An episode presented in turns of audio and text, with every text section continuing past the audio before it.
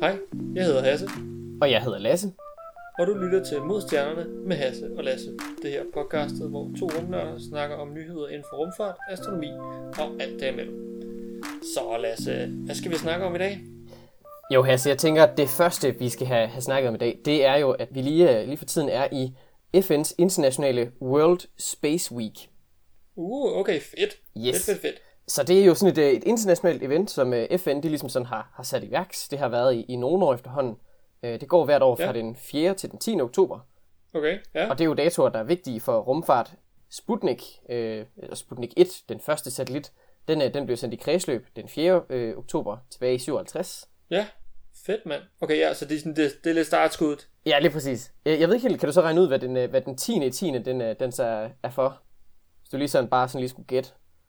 Nej, men jeg tænkte, det var bare sådan ugen, der løb ud på en eller anden måde. Ja, øh, det er det også, men, øh, men det, er, det er fordi, der er en, øh, en, en sjov ting, som blev underskrevet den dag. Der er nemlig øh, øh, traktaten for principper vedrørende aktiviteter for lande for udforskning og brug af det ydre rum, inklusive månen og andre himmellegemer, blev underskrevet den 10. i 10. Åh, oh, det ligger godt i munden, kalder mærke. Jamen, det, er sådan, det flyder lige ud af. Ja. Man kalder den nogle gange, øh, hvad hedder det, øh, sådan, sådan, øh, den internationale rumlov, eller ydre rumloven. Øh, sådan lidt, mere flæng. Øh, men den bliver så underskrevet der den 10. i 10. Okay. Ja. Så det var sådan, øh, ja, okay. Det, kan, det er måske sådan en god måde, sådan det, at man startede med, med den første satellit i rummet som en startskuddet, og så sådan, at når alle sådan, hvad man sige, der var i hvert fald mange lande i, i verden, som gik med i den her internationale rumlov, at så kan man sådan sige, okay, og så derfra, så kan man sådan tage den videre. Det er meget godt. Ja. Sker der så noget specielt? Øh, jamen altså, der er en hel masse forskellige øh, events sådan verden over, hvor der ligesom er fokus på, på rummet, og hvordan vi mennesker ligesom sådan skal, skal bruge det og få noget ud af det. Øh, temaet i år er, så vidt jeg har, har læst mig frem til, hvordan skal man sige, satellitter specifikt kan, kan fremme livet her på, på jorden. Ah, cool. Ja, der er jo altså alle mulige måder, som man ikke lige øh, normalt ser. Som, øh, Ja, jeg tænker specielt, øh, nu, nu arbejder du jo for ESA, og, og det er jo sådan lidt ESA, der, er- der er de store spillere inden for, øh, for det der med, øh, med remote sensing af jorden, altså hvor man bruger satellitter til at kigge på jorden og sådan, øh, holde øje med agrikultur og alt det her. Ja, det er jo sådan noget, der er jo alt lige fra, øh, fra, ja, fra landmænd, som kan bruge det til at holde øje med deres marker, til øh, og har også noget om sociale studier ved brug af, af satellitdata. Til, altså der er alle mulige forskellige måder at gøre det på. For der bliver taget alle mulige forskellige målinger også. Det er ikke bare sige, almindelige billeder af, af jorden, som man kan bruge, men det er også øh, radar og sådan, hvad man siger, dybden af, af forskellige ting, som man kan øh, bruge. Også, altså selvfølgelig der er altså hele, hele Nordpolen med, hvor, hvordan polerne, øh, eller Polen deroppe smelter, kan man jo om sige, måle med, med satellitter, hvor man simpelthen kan se, hvordan isen lige så stille øh, forsvinder mere og mere. Så det er jo, ja, der er jo alle mulige øh, måder, man kan bruge det her på. Så det, det er cool. Jeg tror, det er et ret godt emne. Ja, det, det virker i hvert fald til, at, at, at det, det er sådan den store øh, spiller inden for, for rumfart lige pt. Det er jo det her med, at, at vi vil også gerne skal sige, hjælpe os selv. Det er fint nok at sende sonder ud i rummet, men vi skal også lige have, have styr på, på vores egen hjemplanet. Så det er jo meget sådan noget med fokus ja. på altså, klimaforandringer og, og hvordan vi ligesom sådan holder styr på, øh, på altså atmosfæren og alt det her. Øh, altså, jeg ved ikke, om folk sådan tænker over det, men altså, vejrudsigten, den får vi jo udelukkende, fordi vi har vejrsatellitter, der sørger for at holde øje med, med hvordan øh, vi vil strømme og, og hvad der nu ellers er af, vejrfænomener, der skal holde styr på, hvordan de ligesom interagerer med hinanden. Så det er jo altså sådan, meget af te- moderne teknologi er jo i høj grad afhængig af rummet. Så, øh, Ja. så man kan sige, at satellitter, det, er- det er med til at, at hjælpe os hernede på jorden, selvom det virker til at være fjernt. Ja, ja lige præcis. Men på den anden side, så typisk er de jo måske, i hvert fald dem, der er i, øh, i, i lavjords øh, kredsløb, de er jo altså kun sådan noget 400, 600 km over jorden. Så de er jo næsten, typisk er der næsten en satellit tættere på dig, end du er på København, hvis man lige for eksempel bor i Aarhus eller noget. Det er altså det er tæt på, så de er tættere på, end du tror. I noget af tiden, kan man sige. Uh. Ja. Ja, Ja. Men der er i hvert fald øh, masser af events, sådan, øh, talks og konferencer og alt muligt rundt omkring. Øh, Jeg ved ikke helt, hvor meget der bliver gjort af det i Danmark. Nu er vi jo ikke lige de store spillere på, øh, på rumfartsfronten, men, øh, men sådan på international skala, så bliver der altså gjort en, øh, en hel masse i, øh, i det her øh, med, med rumfart og satellitter og så videre i, øh, i den her uge her. fedt. Det er også godt. Det, øh, det kan være, at der kan få nogle flere, der kan få øjnene op for, hvad det, hvad det egentlig er, at de her satellitter kan gøre for os. Og ikke bare, at oh, det er sejt, de kan komme i rummet. Men at de faktisk, øh, faktisk sker noget. Jeg tænker, før vi går til, til den næste nyhed, så tror jeg måske, at øh, vi lige skal tage et, et deep dive. Et deep dive? Uh. Yes, så deep dive, det er jo den del af podcastet, hvor vi dykker ned i et emne, dog med svømmefødder og ildtank, så alle kan være med. Og i den her uge, der tænker jeg, at vores lille deep dive, det skal handle om sorte huller. Ja, uh. Det er også, altså det er sådan noget, der er sådan noget lidt mystik over det, og det er jo, så er det godt, at vi lige får forklaret lidt, hvad fanden er det egentlig lige de her sorte huller? Yes. Og se, jeg har jo sådan lidt egentlig frygtet, at vi nogensinde skulle tage et deep dive om sorte huller. Øh, fordi så, sådan, man, sidste gang, der snakkede vi om mørkt stof og mørk energi og så videre. Det har jeg i hvert fald snakket om i til, tidligere afsnit. Og øh, der blev vi enige om, at vi ved meget lidt. Men sorte huller, der er det lige før, vi ved endnu mindre. Vi ved, de er der, men det er ja. så vist også næsten det. Hvordan de fungerer og sådan noget, det er jo lidt et, øh, et mysterie. Så øh, Ja, der er, sådan, der er nogle få ting, vi heldigvis ved om det, men der er også så meget, vi ikke forstår. Fordi, man sige, vores fysik bryder sådan lidt sammen.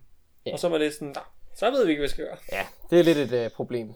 Men uh, man kan jo starte med begyndelsen. Det var jo noget, som uh, Einsteins generelle relativitetsteori jo egentlig, hvad skal man sige, det var et produkt af den, uh, og han troede jo ikke rigtig selv på det.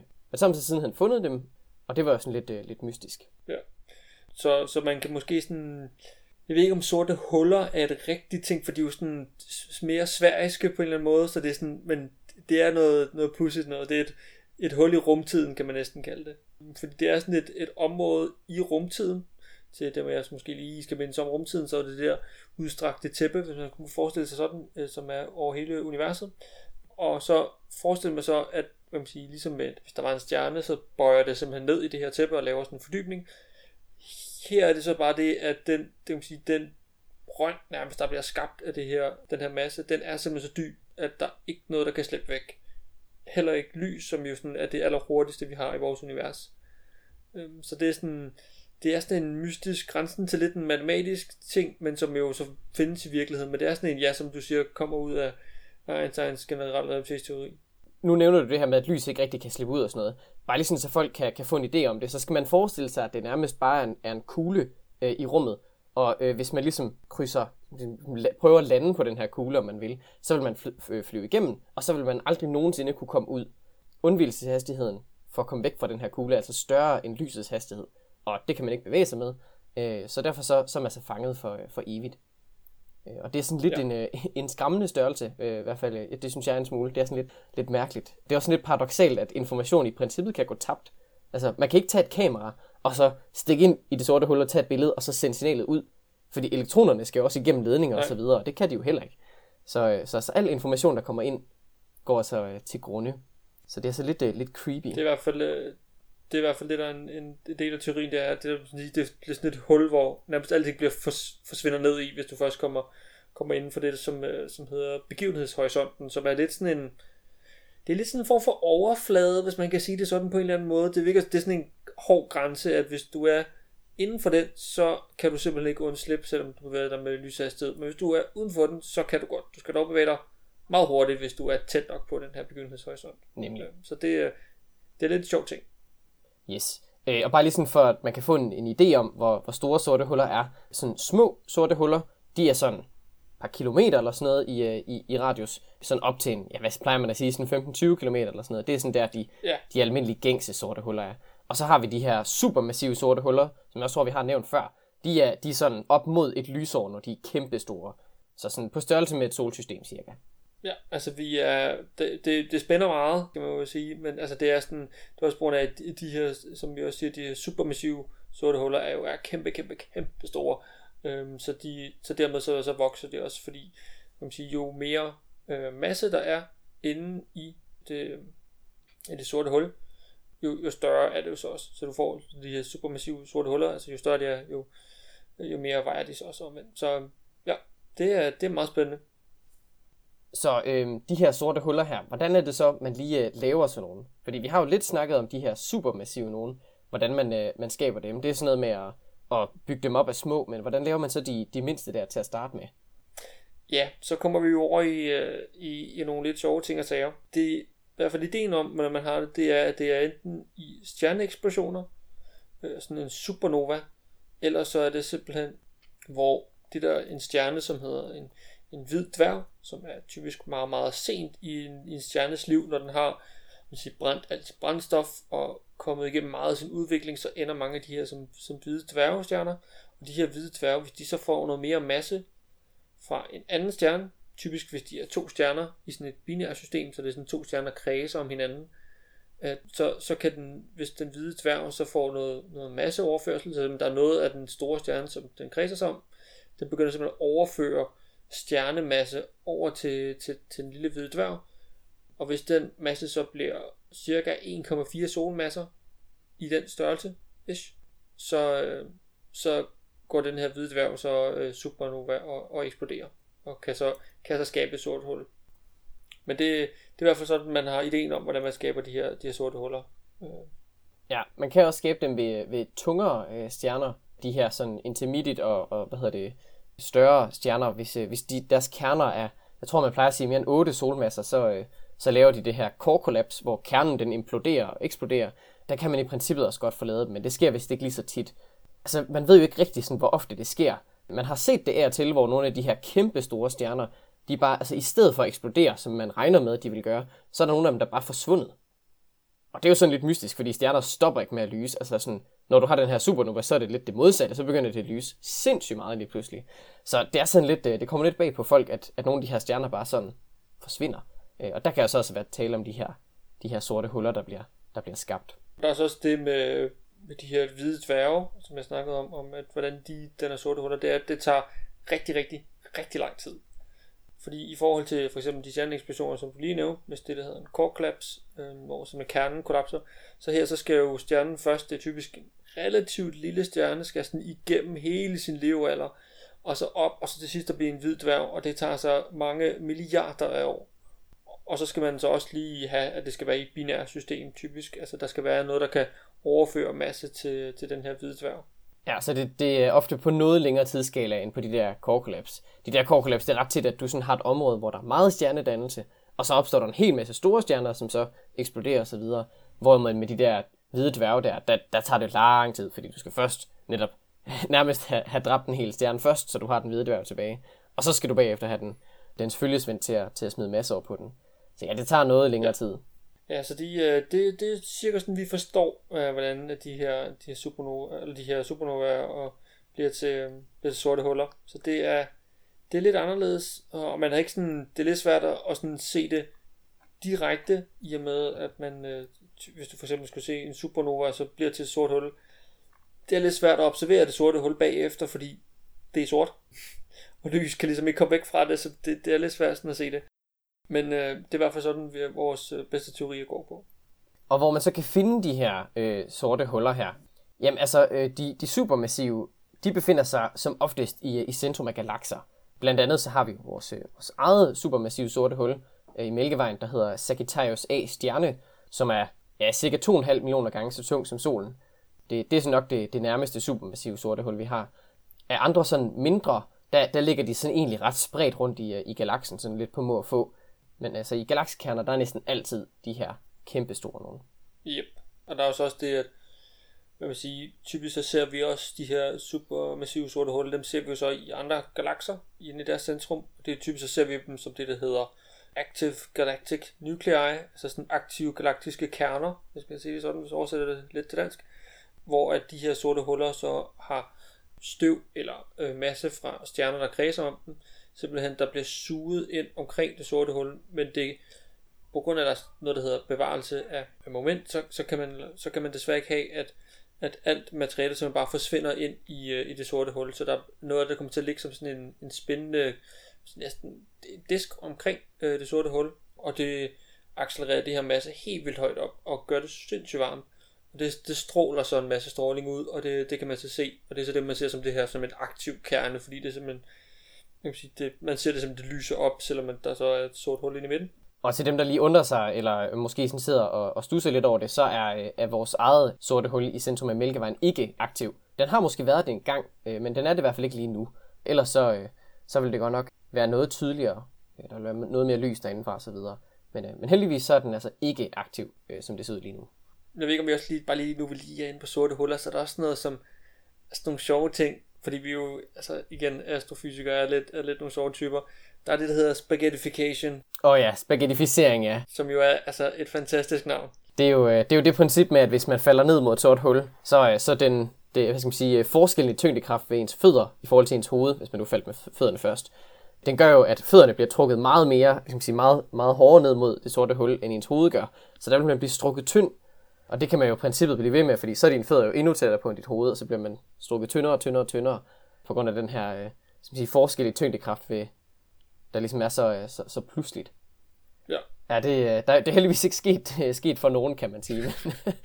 og, øh, Ja. ja, det må godt nok være lidt, øh, være lidt skræmmende at blive spaghettificeret. ja, den første person skal jo næsten være en italiener, der skal gøre det. Og, øh, ja da. altså, det vil jo en hver italieners drøm. Mamma mia. Nej, det er vist, øh, det er vist upassende. Nej, Nå, ja ja. er lidt. Ja. Og så også en anden ting, som nu, vi var selvfølgelig lige inde og, og ramme både øh, og snakke lidt om Einstein for hans relativitetsteori, at det kom ud her. En anden stor spiller inden for fysikken, Stephen Hawking, fremsagde jo i hvert fald hans teori om, at, at de her sorte huller faktisk også kan fordampe, fordi kan man sige, nogen vil så tænke, okay, øh, så suger de bare mere og mere og mere masse til sig, og så bliver universet så bare fyldt med sorte huller til sidst, fordi at de simpelthen bare har brugt tyngdekraften til at sluge alle mulige ting. Og han har så en teori om, at de kan sådan fordampe ved, at det der hedder Hawking-stråling, det fik han lige opkaldt efter sig, god stil, som er, det er sådan, uha, nu kommer vi så ind igen i sådan noget partikelfysik, som jo øh, begynder måske at være lidt over vores lytteres niveau måske, men vi prøver. Vi holder øh, fast i svømmefødderne og ildtanken, og så øh, prøver vi at, at komme igennem. Så ideen er, at sådan ved grænsen ved den her begivenhedshorisont, som er den her sådan kant, som er sådan overfladen på det her sorte hul, øh, sådan lige der på kanten, så kan der, kan man sige, ud af ingenting, hvis man kan sige det sådan, så kan man godt skabe det, der hedder en øh, partikel, antipartikelpar. Så der kommer en almindelig partikel, og som det kunne for eksempel, nu tager vi bare et eksempel, det kunne være en elektron. Det er måske lidt usandsynligt, men det kunne være. Og så kommer der en antielektron, som hedder en positron. De bliver så skabt ud af ingenting, og normalt så, det, man kan forestille sig, at det er lidt ligesom sådan at låne energi.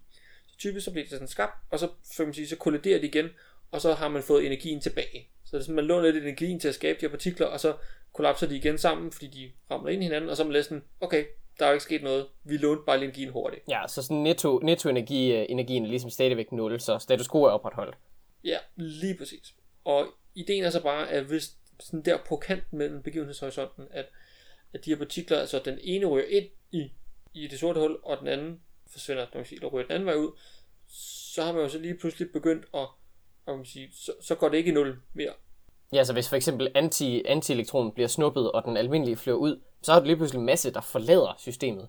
Øh, så der kan de lige pludselig, ja, stråle, om man vil, øh, med de her partikler. Ja, så på den måde, så kan man næsten den suge energi ud af det sorte hul, og det er så det, man så ser som det her øh, Hawking-stråling. Det er i hvert fald sådan teorien er, uden at gå alt for meget i dybden med det. Det har ikke endnu ikke blevet observeret. Problemet er også, at den stråling er meget, meget, meget, meget lille. Faktisk mindre end den kosmiske mikrobølgebaggrundsstråling, som sådan er sådan det, vi kan se, hvis vi kigger øh, ud i hele vores univers, så vil det altid være der. Så det er endnu, så det er en endnu mindre sådan, temperaturændring, eller sådan stråling, vi ser fra, fra det, så det vil være umenneskeligt svært at se. Ja. Men ideen er der. Og dem, jeg vil sgu, det vil sgu nok tænke, det holder. Men så kan man så sige, når man så, når man så tænker på, om det sorte hul så kan fordampe helt, der er tale om de aller, aller mindste sorte huller, som måske kan fordampe. Alle de store, de når simpelthen at sluge mere materiale, end de kan nå at stråle væk fra sig. Så, øh, så man skal ikke øh, gå og forvente, at, at Sagittarius A stjerne lige pludselig bare er fordampet væk. Det, øh, det, det tager simpelthen alt, alt, alt for lang tid. Så, øh, så ingen, ja. ingen grund til, til bekymring der. Nej. Øh, Og nu taler jeg jo som om, at, at øh, Sagittarius A stjerne er en god ting for os, øh, selvom det jo lyder farligt at have et sort hul sådan, øh, som siger, i centrum af, af galaksen. Men den, den gør faktisk ikke særlig meget. Om noget, så hjælper den os faktisk en smule. Den holder ligesom styr på, på galaksens centrum og sørger for, at alle de andre stjerner kredser rundt om. Men altså, vi vil nok egentlig også klare os fint uden. Det, øh, det gør ikke den store forskel Ja. i grunden. Nå, med det deep dive af vejen, så tænker jeg, at vi meget passende kan gå videre til den næste sådan lidt større nyhed. Det handler nemlig om sorte huller, fordi Nobelprisen i fysik er, er blevet uddelt faktisk i dag, nu, nu her hvor vi sidder og optager i hvert fald. Uh, fedt. Ja, så prisen, den er jo sådan, øh, som, som oftest, så er den jo delt den her gang mellem tre personer. Ja. Så halvdelen af prisen, den er blevet givet til Roger Penrose for hans øh, arbejde, Uh. ja, for hans arbejde med, med beviset af, af sorte huller. Det var ham, til dem der ikke lige kender ham, så er det ham, der, der ligesom sådan tog Einsteins relativitetsteori op, og så, så sad han ligesom og regnede ud, at, og fandt ud af, at der altså var robust bevis for, at de her sorte huller er et produkt af, af den, relativ, den der relativitetsteori. Så altså, Einstein han troede ikke selv på, at, øh, at de egentlig eksisterede, men der kom han altså ligesom med lidt mere konkret øh, bevis for, at, at de måtte altså eksistere, hvis den her teori var rigtigt. Og det eneste, vi har set indtil videre, det er, at den teori, den passer altså. Øh, og vi har, nu har vi jo så også reelle billeder af sorte huller, så meget heldigt. Ja. Ja. Ja, jeg så lige, at han, det er jo øh, faktisk Sir Roger Penrose, han er jo uh, slået ridder, og han er 89 Ja. år gammel. Yes, øh, han, han lavede wow. Jo den her teori tilbage i, jeg tror det var 60'erne, hvis jeg kan huske helt forkert. Så øh, der kan så gå noget tid fra man øh, fremsiger sin kloge, kloge teori, til man egentlig får Nobelprisen for det. Så, øh, så væbnen er med tålmodighed. Yep. Den anden halvdel af prisen er så delt mellem to personer, Reinhard Gensel og Andrea Ghez. Og de, øh, de var to forskere, som tilbage i 90'erne, der kiggede de på Mælkevejens centrum, og det var faktisk dem, der fandt Sagittarius A-stjerne, vores supermassive sorte hul. Ja. Så de har simpelthen fået øh, en, øh, en Nobelpris, de her, de her tre. Måden de, de fandt det supermassive sorte hul inde i vores galakse, øh, jeg mindes det er, hvor man kigger på, at der er en, en del stjerner herinde meget tæt på det her, det her sorte hul, som kredser omkring et eller andet meget, meget tungt. Der er i hvert fald noget tyngdekraft der, som er så stærkt, som kan holde alle de her stjerner i nogle meget øh, hurtige baner. Man kan sige, det, det bliver lidt sådan et indirekte bevis, men fra at man kan sige, fra deres baner omkring det her objekt, hvad end det så end er, er inde i, så kan man finde ud af, hvor meget masse der er derinde i. Så man, okay, der er noget, der skal veje så meget for det, og det skal ligge lige der. Og så kan man kigge den, så hvis man selvfølgelig ikke ser, hvad ved jeg, en eller anden kæmpe stor stjerne, fordi det, eller, eller en lignende, noget der skulle lyse helt vildt meget, så er man lidt sådan, nå, så det er ikke noget, der lyser, men det vejer sindssygt meget. Så er der ligesom ikke så meget andet tilbage at vælge imellem på fysikkens hylde her. Vi tager et sort hul, tak. Ja, så det, det er lidt sådan, det er sådan man sådan har, kan man sige, har fundet frem til, at der faktisk er, er et sort hul derinde, at, at der skal være så meget masse på sådan en lille område, og det lyser ikke. Vi kan simpelthen, ikke- der er ikke noget, der, der sådan står derinde fra, så man er sådan, så er der ligesom ikke så meget at vælge imellem. Så det er sådan lidt en, øh, lidt en, en udelukkelsesprincip, man har brugt der. Men øh, altså, det giver også god nok mening. Man har så senere hen kigget på nærmest alle andre galakser øh, rundt omkring os, og de har alle sammen et supermassivt sort hul. Så det virker lidt til at være en ting, der sådan generelt er, er gældende for alle sådan større galakser. Så, øh, så det ja. virker ikke fuldstændig øh, usandsynligt, at der så også er i vores egen. Men så der er så blevet givet en, øh, en Nobelpris for det. Det er jo egentlig meget fint. Nu kommer de andre Nobelpriser så også lidt senere her på ugen. Så det kan man jo også følge lidt med i, hvis man, øh, hvis man har lyst til det. Men øh, for fysik, der er den altså blevet, øh, blevet uddelt. Og nu vi er jo inde i, i dagens øh, emne, som vist er ved sorte huller, så, øh, så kan måske næste nyhed også komme lidt stille på banen. Det handler om igen om galakser, øh, men så i kredsløb om et supermassivt sort hul. Så det er lidt ligesom stjernerne, men nu er det så simpelthen bare galakser, som kredser med et øh, supermassivt sort hul i det tidlige univers. Så man har brugt VLT, Very Large Telescope, Oh yes. Fantastisk teleskop. Øh, det har simpelthen lige været på banen igen. Og der har man fundet seks galakser ved, ved en rødforskydning af 6. Ja, så det er rimelig tidligt. Ja, det er omkring sådan, lige omkring sådan en milliard år efter Big Bang. Fordi når man sådan lige, til dem der måske ikke lige ved, hvad rødforskydning er, så handler det om en måde, man kan sige, kan, kan se tilbage i tiden på, kan man se det lidt på. Øhm, fordi hvis du kigger langt nok ud i universet, så er på grund af universets udvidelse, så kan man sige, så er tiden, kan man sige, og den, fordi der er så langt fra os, så har, har lyset brugt så langt på at rejse ned til os, at man i princippet ser ting tilbage i tiden. Så hvis du nu havde et objekt, der lå øh, 65 øh, millioner lysår væk, så vil, så vil du se det som om det var 65 millioner år gammelt. Øh, eller som det var 65 millioner år siden. Og hvis du så ser noget, som er øh, hvad ved jeg, en milliard øh, lysår væk, så vil du så se det som det var for en milliard år siden, fordi lyset har brugt en helt, den har brugt en milliard år på at komme ned til os, og nu kan vi så se det. Øh, så det er lidt sådan, det fungerer. Det er lidt, det er lidt mærkeligt, men stick with us. Altså man har så set de her galakser med en rødforskydning af 6, som er omkring de her milliard år efter Big Bang. Og de kredser sig alle sammen om det, der hedder sådan et, et quasi-stellar object, eller quasi-stellart objekt på dansk. Det, det er et stort, massivt øh, sort hul. Det er, det er jo det, man kalder øh, i, i sådan lidt, øh, lidt øh, seje, øh, hvad hedder det, seje termer, så er det en kvasar. Uh, ja. Åh, oh, det, det er også bare det er et sejt navn. Det lyder virkelig cool, ja. Ja. Quasar. Ja, nå. Når man så kigger tilbage, og så kan man sige, det her det er kun et milliard år efter Big Bang. Det er sådan, universet er knap nok kommet i godt i gang. Så, så er det her spørgsmål, så hvordan er det her supermassive sorte hul så blevet dannet så tidligt?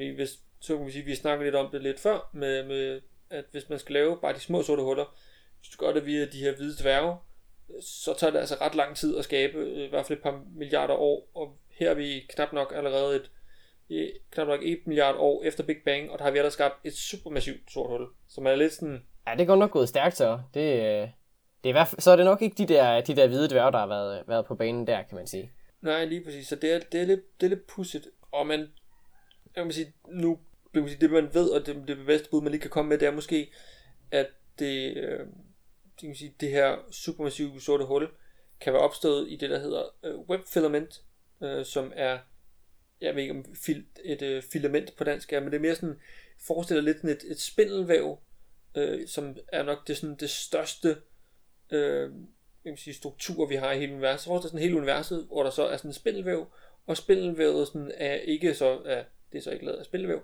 men det er så lavet af simpelthen af galakser øh, og galaksehobe, så det er med store samling af galakser, som ligger på sådan nogle nærmest tråde spredt ud over hele universet. Og der, hvor der så ikke er hvad skal man sige, spindelvæv, det er så de her tomme områder, som er sådan mellem galaksehobe, som er sådan exceptionelt tomme områder i forhold til øh, ja, resten af rummet, kan man godt sige. Ja, så man tror lidt, at man kan sige, de her, de her sådan spindelvæv, det her sådan filament her, kan simpelthen kan, kan have drevet de her supermassive sorte huller til at blive skabt så tidligt. Øh, så kan man selvfølgelig stille sig det spørgsmål, hvor det her sådan spindelvæv, sådan filament måske så kommer fra, fordi så kommer man bare et skridt længere tilbage og spørger, Nå okay, men hvor kommer det så fra? Og der tror man så, at det måske kan være mørk stof i det tidlige univers, som har spillet en rolle der. Ja, fordi det ligesom kan koble til, øh, til det baryoniske stof, men, men ikke sige, hvad under de samme regler, eller hvordan? Ja, lidt på en måde, så sådan, det, sådan, i det tidlige univers tror man sådan, at der, der er lidt nogle, lidt, det er lidt anderledes end vores univers ud i dag, men der har det sådan det almindelige stof, som vi har lavet af, og det mørke stof simpelthen er koblet fra hinanden lidt før, og det, det mørke stof så kan køle hurtigere af. Og hvis det så køler hurtigere af, så kan det nemmere falde sammen i sådan en hjælp af tyngdekraften, og så kan det simpelthen ligge som, som sådan de her de her tyngdebrønde, lidt ligesom vi har snakket om med, med sorte huller, så, så ligger det så som sådan et, sådan et bånd i, øh, eller sådan, som laver nogle fordybninger i, det, i rumtiden. Og så falder resten af materialet jo derhen, kan man sige, ja. Det er jo lidt koblet den, øh, i den forstand der. Ja, okay. Det giver selvfølgelig god nok mening. Ja. Hmm. Ja, så det, det er lidt mystisk, at man sådan har fundet et sort hul så tidligt i, i universet. I hvert fald et, der er så stort. Så det, øh, det må vi se. Selvfølgelig som en hver god øh, forsker, så slutter de selvfølgelig deres artikel af med, at ja, vi ønsker selvfølgelig, at der bliver forsket noget mere i det her. Nej, det er, den, det er den klassiske sådan en, uh, uh, vi kunne sige meget mere om det her, hvis uh, der bliver smidt flere penge i det. ja. ja, det, er Den, det er den klassiske. Giv os, uh, giv os penge, så laver vi mere forskning. Ja. ja. Okay. Men det er også det er meget sejt. Altså lige pludselig begynder vi at udforske grænsen til, hvad måske hvis det var, var virkeligt, og nu uh, så har man altså ind i nogle sjove ting. Så det, det er meget cool. Ja, nice. Det er, det er rimelig, rimelig blæret alligevel. Så er der faktisk også lidt en, en lidt en sjov nyhed. Det er måske bare lidt mere en for sjov. Nu har vi lige snakket om meget store ting, som sorte huller og sådan noget. Det er, der, der kommer et nyt toilet ombord på ISS. Fedt. ja, har, har de ikke i forvejen, tænker jeg. Øh, jo, jo, heldigvis. Øh, skal vi ikke sige så? Øh, jo, jeg skulle lige, øh, hvis man har været deroppe i 20 år, så bliver det lidt noget, noget gris ellers. ja, øh, jamen, her 5. oktober kom en, en Cygnus-kapsel op fra, fra USA til, øhm, til ISS. Den hed, øh, kapslen blev det forresten navngivet øh, Kalpana Chawla. Uh, ja, efter hende øh, astronauten der, ikke? Jo, lige præcis. Øh, en af dem, som desværre døde under, under rumfærgeprogrammet. Men øh, med næsten 4 tons mad og vand og, øh, og et toilet er der nu, blevet, er nu kommet op til, til rumstationen. Det har kostet, der er nogen, der lige har regnet lidt på det, cirka 23 millioner amerikanske dollars at lave det her toilet. Oh, det er cool. titanium, det er meget pænt. Ja, og er øh, 65% øh, mindre end det, der nu er ombord. Og 40% lettere. Sådan, effektivisering. Wow. Ja, ja, ja. Det skal også til i, øh, i rummet. Men ideen er så, at man hvis I gerne vil have testet det her, fordi måske lidt som øh, jeg lige var inde på, det er både mindre og lettere, det er, at hvis man skal til månen, øh, så kunne det også godt være rigtig fedt at have et toilet ombord, især for eksempel på Gateway, som skal være ude i, i kredsløb om månen. Så, øh, så skal man nødt til lige at udvikle noget nyt og, øh, og, og teste det af. Så de, de får simpelthen lige et nyt toilet ombord. Jeg sidder lige og kigger på et billede af det nu her. Det er godt nok, ja, øh, ja Altså, der er jo, øh, hvad hedder det, sådan nogle øh, stropper, som man lige kan, kan sætte, ind, sætte sine fødder ind i, så man øh, ikke glider væk og alt muligt. Vældig smart. ja, ja, ja, fordi det er jo... Øh, det er jo lidt noget andet at gå på toilettet i, i rummet, skal vi ikke sige det sådan? Jo, det, det var et af de der problemer, man skulle løse til at starte med. Der, jeg kan huske, hvad hedder jeg så en, en dokumentar på et tidspunkt om, ja, hvad var det, det hed? Det første, var det Mercury-programmet med de første bemandede opsendelser fra USA. Der, ja. der var der nogle af de der astronauter, de, de skulle jo gevaldigt meget på toilettet, når de nu skulle op på de der opsendelser der. Så det man gjorde, det var at installere en blæ. Det var meget, meget lavpraktisk. Men det fungerer kun, kun særlig godt, hvis det er, hvad skal man sige, en, en suborbital flyvetur, så ikke hvor du kommer i kredsløb om jorden og skal være ude i flere dage. Hvis det bare lige er en time eller to, så kan man godt, godt klare sig. Men, men ja, det var et af de der problemer, der skulle, der skulle løses. Og altså det man gør nu, er det ikke nærmest bare en, ja. bare en støvsuger? Altså, næsten. øh, jo, jo, det er lidt det. Fordi der er jo ikke lige nogen tyngdekraft, der sådan lige kan lade tingene falde, hvor de nogle gange skal hen af. Så for at undgå, at ting svæver rundt inde i, i, i rumstationen, så, så er der lidt sug på. Så der er, der er simpelthen en slange, hvor øh, herrerne kan øh, placere deres øh, organ i, og så er der også en, en lille kop, som så er designet til at kunne, at kvinder også kan, og man har så sin egen lille sådan, øh, både kop og sådan dæksel, hvis man skal sige det sådan. Ah, så man, ja, så man ikke skal dele her. ja, ja, det tror vi alle sammen er meget glade for. Og så, øh, og så er der simpelthen lidt sug på for ligesom at, at, at sørge for, at tingene kommer den rigtige vej henad. Så det, øh, det er lidt anderledes. Og ja, som du også nævner, så skal man typisk også lige holde sådan, sætte fødderne i noget og lige holde lidt fast, fordi ellers så kan man måske bare svæve lidt, lidt af sædet, skal vi ikke sige det sådan. Og det er måske igen heller ikke lige så lækkert. Øh, så man, man holder lige fast, hvis man kan sige sådan. øh. Jamen, øh, skønt simpelthen. Og det skal så måske også øh, til månen, det her toilet her. Ja, det, det krydser mig i hvert fald fingre for. Nu skal det blive testet her over de, øh, et par år her, for lige at sikre sig, at det, det fungerer, som det sker. Så kan det være, at det også skal til månen. Sådan. Simpelthen. Det er godt at høre, at det, at det også går godt for astronomien i, øh, i det øh, omfang. Eller ja, astronomien. Rumfarten. rumfarten, ja. ja. ja. ja. Man kunne sikkert lave en eller, anden, øh, en eller anden joke der med rumfart og sådan noget, men det, det er vi formodentlig ja. til. vi skynder os videre. Det er vi helt klart. Mm. vi skynder ja. os videre. Måske lidt som en, øh, lidt en afsluttende bemærkning, tror jeg, så har vi øh, så har jeg kigget lidt på, på de her statistikker, vi har inden fra, fra Podbean af, og det er jo fantastisk. Der kan vi se, hvor mange vi får med. Faktisk så er vi rundet over 500 downloads. Uh. Så jeg tror, hvis lige vi skal sige øh, tusind tak. Tak fordi I lyttede med. Det er mega fedt, at I gider lytte til det. Tusind tak. Vi synes også, det er super hyggeligt. Og så har vi øh, har kigget lidt på de her, og så i, i sidste gang snakkede vi om, at vi har haft en nordmand, som havde downloadet afsnit, og tænkte, nå, cool, cool. Vi har nu en fra USA, der har downloadet en. Et afsnit. Oh, okay. Og meget, meget specifikt en person fra Texas. Aha, det lyder jo øh, grænsen til ja. bekendt. Det gør den nemlig, øh, så vi, altså, vi kender jo begge to en person, som i hvert fald bor i Houston, ja. som vil, også vil kunne forstå vores podcast. Ja, nu skal man jo ikke nævne navne og sådan noget, sorry. Men, øh, men ja. ja. Vi håber i hvert fald, der er nogen, der lytter med fra Texas af, skal vi sige det sådan. Men øh, ja, det var nok det for, for den her gang, så tusind tak, fordi I lyttede med i den her uge. Hvis I har ris, ros, ting vi skal snakke om, sorte huller, mørk stof du har set, øh, så send en mail til os på modstjernerne Husk at følge os på diverse sociale medier, og også følg podcastet på din yndlingspodcast tjeneste. Vi snakkes ved i næste uge.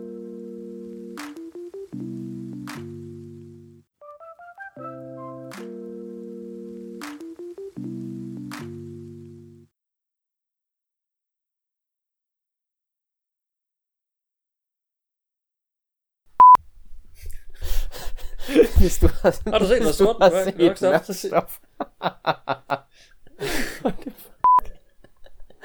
oh, ja, hvis, hvis folk har set noget mørkt stof, så skal de godt nok skrive ind. He, altså det, ja, det er bare straight up. De behøver ikke engang skrive til os, bare skrive til Nature. Det er fint nok.